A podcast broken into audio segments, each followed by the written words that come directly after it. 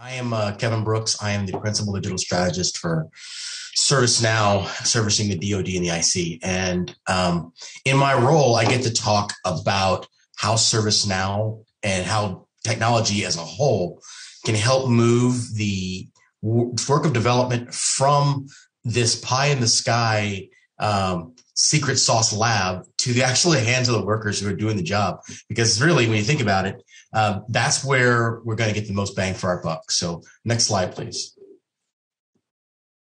This is our safe harbor slide. You know, kind of the non-attribution. Any promises made here are strictly uh, between you and me. next slide, please. So I want to talk a little bit about some of the imperatives that we feel are uh, out there driving the need for a more um, human-centered design uh, and worker development program uh, and talk about human-centered design for a little bit uh, getting to defining what moving the development to the work where the work is done means and then focusing on what we call the moments that matter really that's what we're talking about when we're talking about um, the wave of the future for how to empower our workforce and service members to become developers. Next slide, please. So, what are some of the imperatives? So, I like this quote at the top. I won't read it to you. You can read that yourself. But uh, it talks about delivering and, and delivering an elevated experience from everywhere to support our service members. There's this conversation right now about hybrid work. Well, if you think about the Department of Defense, they've always been remote. You know, troops are all over the world, uh, and they always have been. They always will be. So, uh, distant remote work is not new to the Department of Defense, but uh, how do we get that support into the hands of service members everywhere is is evolving. You know, your desire to attract and retain top talent. There is a competition for talent. Uh, if you look at the latest statistics, the propensity to serve is decreasing in younger generations. So there's going to have to be an elevated conversation about how we bring those folks in. You want to drive productivity from anywhere with omni-channel experiences. Uh, the old, uh, you know, brick radios are, are gone. Uh, we have everyone has a digital device, and we have to understand how to engage our workforce and our service members, no matter where those where they are, through different means. Not just your laptop, not just your personal device, not just work device. There's lots of means to get there. And then finally, we want to mitigate the compliance risks related to employee relations. I throw that in there because really we're in a very challenging time right now. And it goes back to that second bullet about retaining talent. I have to understand how we bring employees into the fold to get better outcomes. Next slide, please. So issues that, that impact our ready force. Again, another quote that I won't read, let you read yourself, but I like that one as well. So there's a disparity between the digital ease of our service members' work life and their personal lives. I mean, that's that's just a given. And when you think about how you live your day-to-day life as a consumer uh, or as a customer of something, and then how you live your person your your your work life, that gulf is growing every single day and it's growing rapidly. And the technical debt continues to lift and lift and lift. That's a concern that should be a concern The frustration with permeability between active reserve and civilian roles. Um, as our last panel talked about, they got frustrated with their work. They were frustrated with what they were doing and it was like they were, they were kind of topped out. Well, what if they could have been to put on a uniform for for a year and a half and been given a certain grade to help effect that change? Uh, how about coming from reserve back to active duty or vice versa? So there's a lack of permeability and there's technical solutions out there that might be able to help us look at how we manage talent better when it comes to moving from role to role to keep, keep and retain that talent. Uh, inefficient system access that limits the ability to work when and where they want. That's one of the biggest things that the pandemic has shown is people can work in a lot of different places. And as I said earlier, the Department of Defense has always had remote workers, but now we're talking about staff work as well or development work. Why do they have to be sitting in the Pentagon? Why do they have to be at Pax River? Why do they have to be at Langley Air Force Base, Virginia? Why can't they be supporting it from uh, from South Dakota or from Jackson Hole or from Aspen? Oh, some nice places. Why wouldn't we want folks to work there and expand that talent pool? But we have to get the systems in place that allow that access to happen. generational and other dynamic uh, demographic shifts that are impacting recruiting. And this is the kind of the one that ties back all these threads together is the workforce is changing. And if the DoD doesn't adapt to those changes in a way that's significant, they're going to have an issue with keeping a force that's ready and willing. We have an all volunteer force, which means people get to vote with their feet. And again, referring back to our last panel, those gentlemen chose to fit to stay because they had found an agency that fit their needs and fit their goals which means we have to think about that on scale. How do we create a Department of Defense that fits the needs and goals of a younger generation as they start moving up into through the through uh, moving up through the pipeline? Next slide, please. So here's what we look at and how we want to talk about what that environment would look like from the higher level, from the from the macro level. You want to create solutions that address digital transformation and the service member experience. And there's three big bins that I like to talk about. It's building credibility and trust. You want to have an integrated, and achievable goals and solutions, and then align and evolving. So you want to align that with the mission of the organization, and it has to evolve along with the, that mission set and with your workers' expectations. So all three of those have to be aligned. The vision is very easy. You know, a team approach that partners industry with DoD. So we have lots of vision in the DoD. And I say that as a veteran. We have lots of vision. so the question is, how do you then tie that vision back to the top and build credibility and trust in that vision so that your employees and your, your service members uh, buy into it? Mission. Our mission is very clear, but in a technical environment, uh, we have to, it, it gets a little bit more wonky. You know, you want to architect large enterprise and multi-product solutions that can integrate into the complex environment that already exists. You can't just start from scratch with the DoD there's a lot of stuff out there, a lot of moving parts. How do we integrate all of that at scale to make sure that moving forward, we can plug into that and still drive a mission set? And then finally, the approach. Um, you know, it's really easy to say we're going to rip and replace, but you really can't do that. You have to think about how do you build solutions that can be scaled from local to global or global to local and support the stakeholders while finding the opportunities to drive innovation. And all of these things together kind of make up what we're talking about. We talk, start talking about human centered design. Next slide, please. Next slide, please. Build it out. Thank you. So, digital experience best practices. To get to that place, you have to understand your work and where the data is to do that work. And that requires a good governance model around both your data and your systems. You have to rethink and redefine processes. So pick your work and workflows that matter and break down those silos that exist in your data and the work to create efficient and uh, simplify interactions. Really, what I like to say is you don't want to put a digital solution on an analog process. You really need to look at it and break it down. And you want to measure outcomes and show value. Value. You have to measure what you're doing. You have to measure is it working, and if not, then you reiterate and you start again, or you move on to the next iterations that will work better.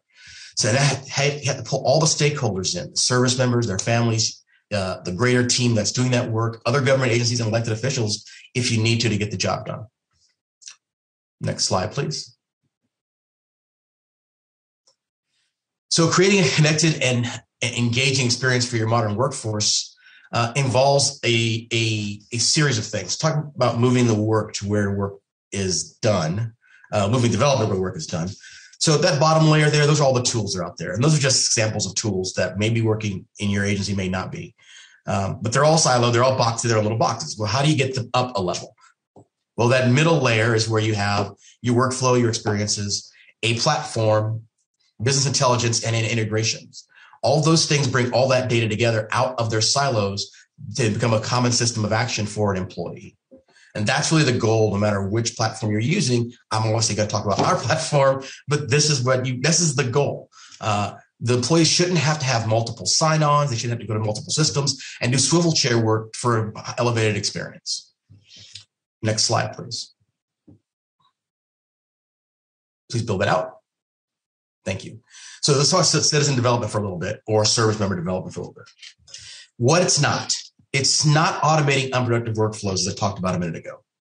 Uh, it's eliminating workarounds and creating efficiencies. You do not want to just put, um, you don't want to take the old Holy Joe workflow process and put it into a nice, shiny new system, expect it to actually save you anything. You really need to reinvent how you do this. Secondly, you need to, it doesn't rebuild redundant applications. If you have applications that are already being used and you are, um, you have a, a, sufficient solution, you don't need to build a new solution if that one works. You can integrate it, but you don't want to build a solution that's that's redundant to what you already do. And it's not creating shadow IT. All work is done in the governance structure, so you don't want to you don't want to increase sprawl. Uh, this is a big one for our CIOs and for those mission owners and how they get together. Uh, that governance model matters because shadow IT is scary and it's out there and it creates that te- create it increases the technical debt rather than eliminating what we really are trying to do here. Next slide, please, and build it out. Sorry. There we go. Okay, go ahead and build those last three little icons out. There we go. Thank you. so, what can citizen development do? Uh, catalog items are the easiest ones. I mean, so let's take example, and I'll use my own personal example. I came from a uh, a support background, and there are probably a thousand different catalog items that go on any given day in a support agency taking care of customers and fellow service members. Well, the airmen at the, the airman, soldier, sailor, marine, guardian at the bottom of that chain, they probably have the best insight on how to better streamline that. Let them do those things. Task approval and routing, same thing. You know, a request for review and create a workflow for approvals of tasks. You can deflect a lot of your work if you just do that. That would save so many man hours to allow our people who are thinking about things to really think about things rather than having to do repetitive processes. And which leads us to the last one, which is this automating of manual processes. That's probably the secret sauce to to develop uh, to uh, development. It's hyper automation. Proactively and automatically review and track routine tasks and repetitive processes. Get those out of the hands of humans who don't need to see them. Let the machine learning, let the AI help you you can even refine your processes and your policies through this because the ML will tell you, hey, this also could be automated. This also could be automated rather than just relying on what you already think you know about this with the process. So really hyper automation is the secret sauce behind it. And you have to let the people who are doing the job tell you where that needs to happen. Next slide, please. So here's what everybody wants. Build it out, please. You want a single system of engagement. I want to know, I want to do, I want to help, I need care. Those agency departments in the middle, you, you need to have a single system of action. So they're all working together. We're not having this siloed experience. You don't want to go to finance to only be told to go to HR, only be told to get to go to IT. Oh, now go to security. I'll go back to finance because they didn't sign this box. That is not what you want. That's not what we want to deliver. That is not the right level of engagement for our employees. So you want to have a single system of action that allows all the departments to talk to each other and fulfill requests at a, at a much more fast, much more speed fast. And then finally, you want the single systems of insights. Data driven decision making is a big deal in the DoD. However, it's not done very well in the DoD, having spent 26 years in the DoD. so uh, we need a better way of getting decision level data to our senior leaders, and it needs to be in a digestible format and a way they want they, they, they want to present it to them. So having a single system of insight which brings all that data to the surface for them and allows them to manipulate it in a way that they, it makes it easy for them to digest and act on is key to this whole process. So from engagement to action to insights and then repeat, rinse and repeat, rinse and repeat that's the nirvana. That's what we need to move forward to as we talk about uh, citizen development and resource learner development and hyper automation. Next slide, please. So focusing on those moments that matter, as we talked about, it, forget it again. This I want to know. You want to search for a policy. How do I do this process related thing? How do I do that? Um, I want to do it on my phone. I want to do it on my laptop. You know, I want to either do it. In, I want to do it in a chat with my with my coworkers. Or I want to do it in chat with a, with a, with a AI. I want to do. I want to complete simple tasks on my own. I don't want to have to go somewhere else. I don't want to have to work around my your schedule. I want to do it on my time when I want to do it. And if it needs more help than that, then I elevate to the I need help. Uh, you can re- resolve issues that are that are or complete complex tasks if you choose to, if you get the right guided help. So virtual assistants, again using ML and AI to help guide you to how you get the help you really need. Whether that's elevating and escalating it to a to a uh, a trouble ticket to a tier one or tier three level, that's fine. But you have to start somewhere, and having those that support available to you and knowing where to get it is a big moment that matters. And then finally, and this is really important, near to my heart, is I need care. I need help. I need help beyond just technical stuff. I want that information that matters to me, how to take care of my family. I'm deploying and I want to increase my SGLI. I'm deploying, I need to do a new family care plan. I'm a single parent and I need help finding childcare in a certain area. There are lots of different ways where we, our service members really need help. And this is one of those areas where we haven't leaned into uh, technology enough. We really need to expand our aperture and understand. And you know who can do that? Our caregivers. The care network can do that. So you have to pull them into that development cycle because they understand every day what those parents are going through, what that service members are going through, what those spouses are going through, and what have you. And so allowing all of those that that community into the development cycle will get us that care much faster. Slide, please. So I, I, want to leave time for questions. So that's why I kind of I went through the slides somewhat quickly, but I definitely want to leave time for questions. And I'm excited about citizen development. It's one of my my passions.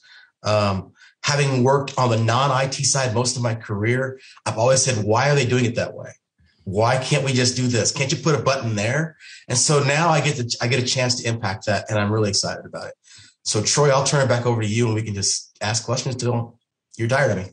All right. Thank you very much. Well, I think our, our timekeepers will stop us before I'm tired of you. But uh, the uh, the one of the things that's been a recurring theme today is is like managing that complexity, not forcing things into a one size fits all, but not letting the the sprawl get to the point where it can't be maintained. And you touched on that a little bit, but I'm wondering, you know, do you have your kind of personal criteria for deciding when um, uh, you know when adding new tools to the toolbox makes sense and when it's um, the the benefit doesn't justify the cost.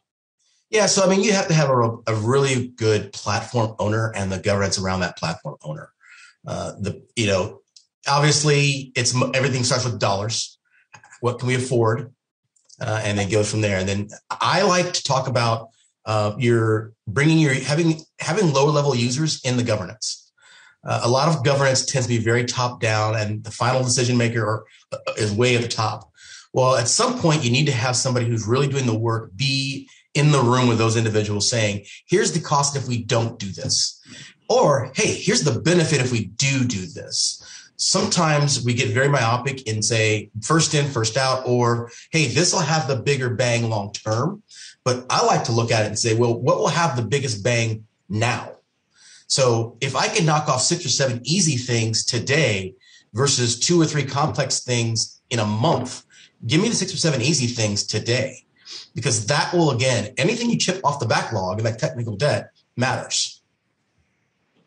Very good. And um, in this process, you know, of, of trying to create the space to, um, uh, you know, to to allow for um, you know for more agile development of, of these new tools and, and services for the the end users. Um, there's there's the risk of just adding um, you know adding ever more systems uh, to the the process. And i'm wondering if um, you know if there are things in the framework that you discussed that that really help to account for the ops side of the of the DevSecOps equation and making sure that the uh, you know that the staffing and the um, and the budget are in place to um, to maintain these systems as they're as they're developed and iterated. Well, hopefully you're replacing you're replacing redundant systems uh, if you're doing it appropriately, and that's why I say the workers. So, example, if you've got an HR ERP, that's sitting there and you are simplifying processes, you're either going to be saving manpower uh, by integrating with that ERP, or you're going to be saving uh, saving another, getting another tool that might be integrated with that ERP already. The, the goal would be to eliminate other costs as you move along and also simplify the, the, the, framework you have. You know, the, the architecture gets so much easier if you only have one or two things you're talking to versus seven or eight things you're talking to. And that should be the goal as you move forward. Very good. And and then sort of one more question on that uh, that that basic thread. I was you know I was struck in the previous session about you know talking about how to build in resiliency and, and allow for multiple points of of, of failure. Um, how you know how do you think about the the resiliency of of these systems and and how can the um, uh, can the approach that you were outlining in your presentation help to um, uh, to make things that are certainly secure and hardened, but are um, uh, that are going to be adaptable and resilient to the in, to the inevitable um, hiccups that come along. Uh, well, I mean, that's just kind of the the nature of of, of agile, right? So yep. it's it's in those in those development sprints that we're doing with citizen developers. You know, we're saying we're going to fail. It's going to be ugly, but we're going to take customer feedback. We're going to get the employee feedback, and we're going to make it better as we go along. It's a, I mean, it's a leadership issue. Is like you've just got to be willing to accept that it's not going to be perfect out of the box, and customers are okay with that. I mean, if you think about, um, you know, I, I I won't name my bank, but my bank keeps changing the UI on my mobile application. And it's getting better each time, but I'm frustrated each time, but I understand it's getting better each time. Uh, I think that our workforce gets that. I think that's part of the messaging and part of the, uh, we, I, we haven't talked about OCM a lot in this, in, in this session today, but that's a lot of the OCM part of that is how do you get your workforce to understand it's going to get better. It may look worse before it gets better, but even what we're doing that failed was actually an improvement on what we were doing before that worked very wonkily with a lot of muscle. Right, right. Yeah. Very good. Well, uh, Kevin, we are going to have to uh, to leave it there, but I appreciate a great presentation and, and for you taking part in today's event. Thanks, Troy. I appreciate it.